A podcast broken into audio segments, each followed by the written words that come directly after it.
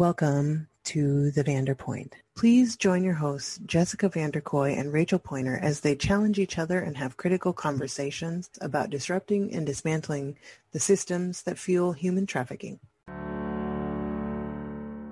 What I was thinking about is I get so often get wrapped up in this idea of fuck all of these systems and the mm-hmm. uh, huge amount of exploitation that exists and like the trauma and the pain and the suffering and um, I can get really macro and just uh, drown in the reality of our existence in this mm-hmm. world and mm-hmm. then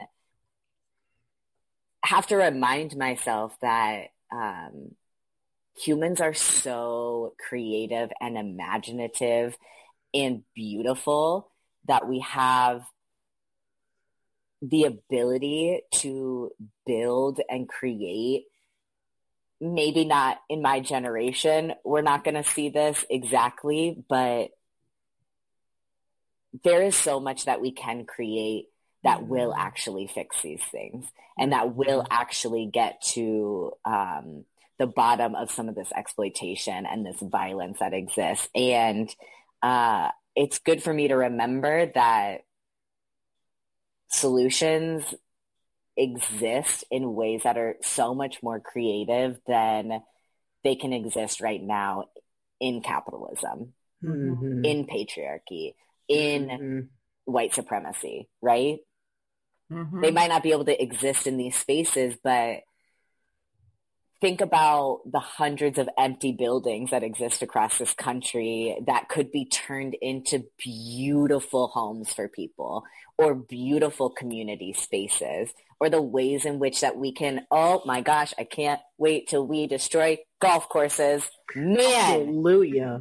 the amount of space for people mm-hmm. and open space that we could create with golf courses man i can't wait you know what I mean? And I think about some of that to remind myself that like, okay, um, we, humanity has the capacity for so much more mm-hmm. than what we have created and what mm-hmm. we're existing under right now. And white men have only, have only ruled civilization for like a couple hundred years. It's such a small blip in the history of humanity. Mm-hmm. Right? Transness has been divine for centuries upon mm-hmm. centuries before white Christian men decided that it wasn't. Yep. Mm-hmm. Community care and communal living and caring for people in a way that isn't um, white supremacist in nature and isn't capitalistic and individualistic in nature existed for hundreds of years, right? Centuries before we created this system. And we can get back to that. Mm-hmm. Or not back to it, but create a new version, right? Create something that's different that existed before colonization. I love that. I do too. I feel almost a little misty um, honestly. Um, mm-hmm. Because I do think people lose a sense of hope. Um, and that burnoutness where it's like, oh my God, these systems are so jacked up. Mm. I want a nomad land and I want to just, just exit and, and not be a part of it. I don't want to contribute to it. I don't want to add to it. I mm-hmm. don't have the energy to change it. Yeah. And it feels impossible. But I love what you just said. Um, and I'm not going to say it as well, so you should say it again about um, trans lives and trans bodies and trans spirits being divine. Yeah. Until, until yeah. white Christian men decided it wasn't. Mm-hmm. Absolutely. Absolutely. And I, I, when I came into my gender and came into understanding who I am as a person, I did lots of research on human civilization, you know, prior to colonization and prior to chattel slavery mm. um, prior to the expansion of Christianity. And when you look at it that way, you recognize, you see gender variance, gender nonconformity, mm-hmm. um, the the fluidity of sexuality and the ex- expansion of gender expression and whatever we have decided as masculine and feminine, right? the expansion of those things and the existence of people beyond these confines that we've created now and these boxes that we've created now and how fucking beautiful to be able to exist in those spaces and how disgusting for white men to see that and call it barbaric. And we all win in that situation. Mm-hmm. The men who hate themselves for the small bits of femininity that they experience, the fact that the highest percentage of gun violence in the United States is men killing themselves. Mm-hmm. Patriarchy fucks us all. Mm-hmm. White men get a lot from it, but, right. Yeah. Let's not play like nobody gets anything out of it. But right, like, right. There's no winner. there's advantages, absolutely, mm-hmm. but nobody wins. Mm-hmm. If you were to think about, so I'm kind of curious in like first steps, one foot in front of the other, whether it's the way that you look at a problem, whether it's the way that you interact with somebody. If we have people like energized from this conversation who are like, mm. yes, let's let's tear it down, let's dismantle it. I know how to do that. I know where to push buttons. I know where to take out bricks from foundations and so things can actually topple right that mm. process but then there's people who are like you know tirelessly working directly with individuals wanting to do that side by side kind of service like mm. how do you how do you even start on this because um, I think this conversation makes people uncomfortable, but I also think it overwhelms them. That it's not that I don't want to be a part of it; is I don't know how to be a part of it. I don't know which bricks to take out. I don't. I don't know how to interact. You know, so mm. how, where do you start? And um, whether it's small interactions with clients or the way you start your day, or you know, how does that go?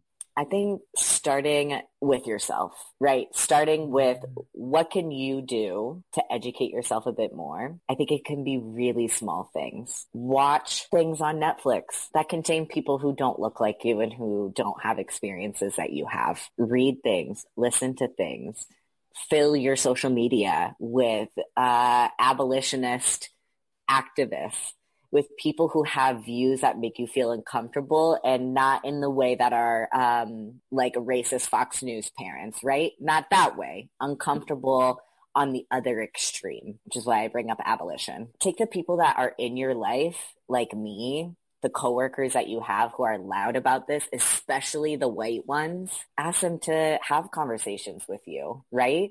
And continue. It's okay to fuck up and say the wrong thing. I think that especially as white people, we have to understand that we're going to fuck up. There is no way in which we do any form of anti-racist work or anti-exploitation work or anti-capitalist work without messing up because it's embedded in who we are as white people to perpetuate white supremacy white supremacy mm-hmm. because it benefits us even if we don't want it to or we don't understand the ways that it does but how can you on a day-to-day basis recognize the ways in which you benefit from white supremacy mm-hmm. yeah. and it's really it can be really little things or it can be really big things like knowing as a white person that i can talk about um, racism and white privilege in my workplace and i know that i'm not going to get tone policed and i don't get tone policed for that Whereas I see my black coworkers doing it and they get tone policed all the time. So taking on that labor. But I think it's it's so much more about building your own self-awareness and your own education and dismantling the things that you were taught in elementary school about what the United States is, mm-hmm. about what we have done and who we are as a society. And something that one uh, um, a white man said to to me in a space that I was really surprised in was that as white people, we we always see ourselves as heroes. We see ourselves as heroes of our own story, of course, but we always see ourselves as heroes in every space that we're in in movies in tv shows in books in uh, news coverage right in police officers, in firefighters. We see white people as heroes. Police officers are not heroes, but we get it, right? In our society, we see them as heroes. We have to dismantle the idea that we are heroes. Mm-hmm. in every space. But there's also not a moral superiority to be a white person doing anti-racist work. And that is something that I think I have had to dismantle my own um, idea that I'm a hero as a white person talking about anti-racism and white supremacy. That is in and of itself a bunch of bullshit. Amen. So it starts from within. Yeah, if we create a community with a whole bunch of members who have dismantled their own internal understanding of who they are in the space and what power they they should or could have or don't have and that you end up creating a community that sort of dismantles these things on its own when you come together that way that sort of personal wellness. I appreciate that. And then important. i think you find the spaces in which you're passionate about and remember that you can't take on every single slice of the pie right? We cannot take on this is um, i'm preaching to myself more than anybody else that is listening, right? That you can't take on the transphobia, the homophobia, the sexism, the racism, the capitalism, the imperialism. You know, you cannot take every single issue, the climate crisis and environmental, like we cannot take on every single piece. You have to take something that you're really passionate about and work towards that issue so that you don't get so bogged down and overwhelmed by every single crisis and every single act of um, violence and oppression mm. because it's everywhere. Mm-hmm. So like if you're really into sports, awesome. Be really into sports. Talk to your guy friends about transphobia in sports because I might be a trans person, but I don't want to talk about transphobia in sports. I don't have anything to contribute. I don't care about sports. and the number of people who ask me about like all these bills about trans folks and and sports i'm like i don't care but there are people who really care about sports and you can find intersections at, you know in anything that you're passionate about to fight for these, uh, to fight for folks who are part of impacted communities. Find whatever that is for you and then work on that within yourself and within your community. It doesn't have to be everything. I'll never talk about sports bills and trans people. I don't care. Let trans people play sports. That's the like basis of an argument that I have. I don't know. I don't get it. People think I should have like a well formulated argument about this, and I have no, I have none. Yeah. Well, I mean, I think I think it's it's a well formulated argument is like let trans people be people, right? Like, right. trans folks want to play sports. Okay, let's do that. Like, end of story. I want to ask, did that answer your question? However, I think that that is the same kind of question that I yes. called myself out for. if it didn't answer our question, this is the moment where we're like, yeah, so let's circle back. Right. like, what other things are just like bubbling, boiling up there? Because I can see there's other things like. I've been thinking a lot about the difference between um, representation and exploitation.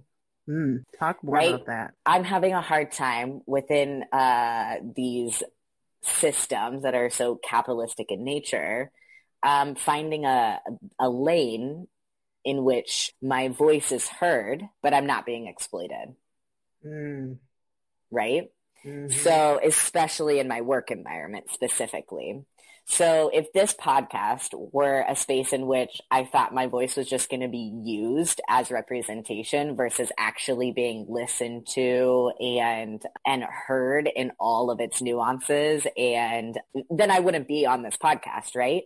So this is a space in which I'm like, okay, I'm not being exploited. This is something I am choosing to do. My voice will be heard and it will be taken seriously, right? There has to be a, a line in our nonprofit work, especially when we're talking about using survivors, survivors' voices.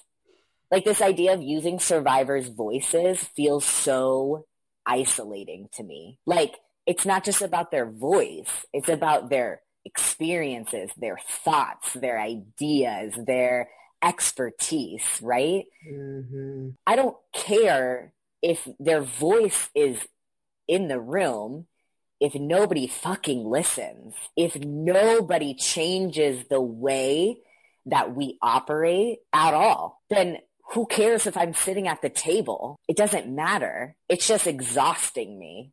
Mm-hmm. And it's just labor for me or for survivors, right? Mm-hmm. So I've been thinking about that a lot. Mm-hmm. And I want our nonprofits to think about that. How do we walk that line? Or why do we make people walk that line? Yeah. And how do we, we move? why a- have we created that line? mm-hmm. yeah. Why does that line exist? Mm. How do we move from representation that is exploitive mm-hmm. to value, valuing the contributions of folks from impacted communities? Mm-hmm. Because the things I say as a white person carry more weight than the things I say as a trans person and that will forever be a part of my existence. Mm. Mm-hmm. And so why bring black folks to the table if the weight of what they have to say doesn't carry the same weight as white people? Why bring trans folks to the table? Why bring survivors to the table? Again, it's performativity. Mm-hmm. Mm-hmm. And then guess what you're doing? You're setting them up to continue to be exploited. Yeah, 100%. Because you're not modeling a healthy relationship. Yeah. Mm-hmm. And then they go work for nonprofits where they get exploited for their fucking trauma. Right. it's a, it's a, it's a. Because really they want to help cycle. people. Yeah. Yeah. And that's what you're supposed to do, right? Like you're supposed to take your, your, uh, trauma and your pain and those things that you know give you passion and go work somewhere where your your emotional labor and experience is exploited. Your existence right. is exploited. Well don't you want to give back to the system and the people who saved you from your exploitation? Right and and don't you want to save the next girl too? Think about that homeless trans kid right? Right yes. Like i'm yes. not constantly fucking thinking about it. Thank you yes. And if your damn system wasn't in the way, we wouldn't be in the situation in the 1st mm-hmm. place. So why don't you go think about your little hierarchy design here and, and how this works? um, if you know, if we want to talk about where the problem is, right, uh, right, um, yeah. Please don't cry to me about the homophobia in your life. If I have to listen to another superior of mine in a work environment tell me about all the gay people they know and about how sad it is that their family members are homophobic. Fuck. Mm. Like, what? Why are you putting that trauma on me? What are we doing? Why are we doing that? I can't imagine how we're interacting mm-hmm. with the people we're serving. Mm-hmm. If that's how you're interacting with me. Mm-hmm. We do. I mean, we do that to our coworkers who are black and brown too, right? All the like, time.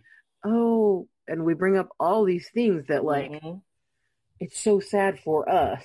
Well, again, to center our part of the yeah, story, right? Center center my sadness and pain and yes. Okay, I have to go. Okay, I will talk to you later. All right. Thanks, Thank Aubrey. You. are awesome. Bye.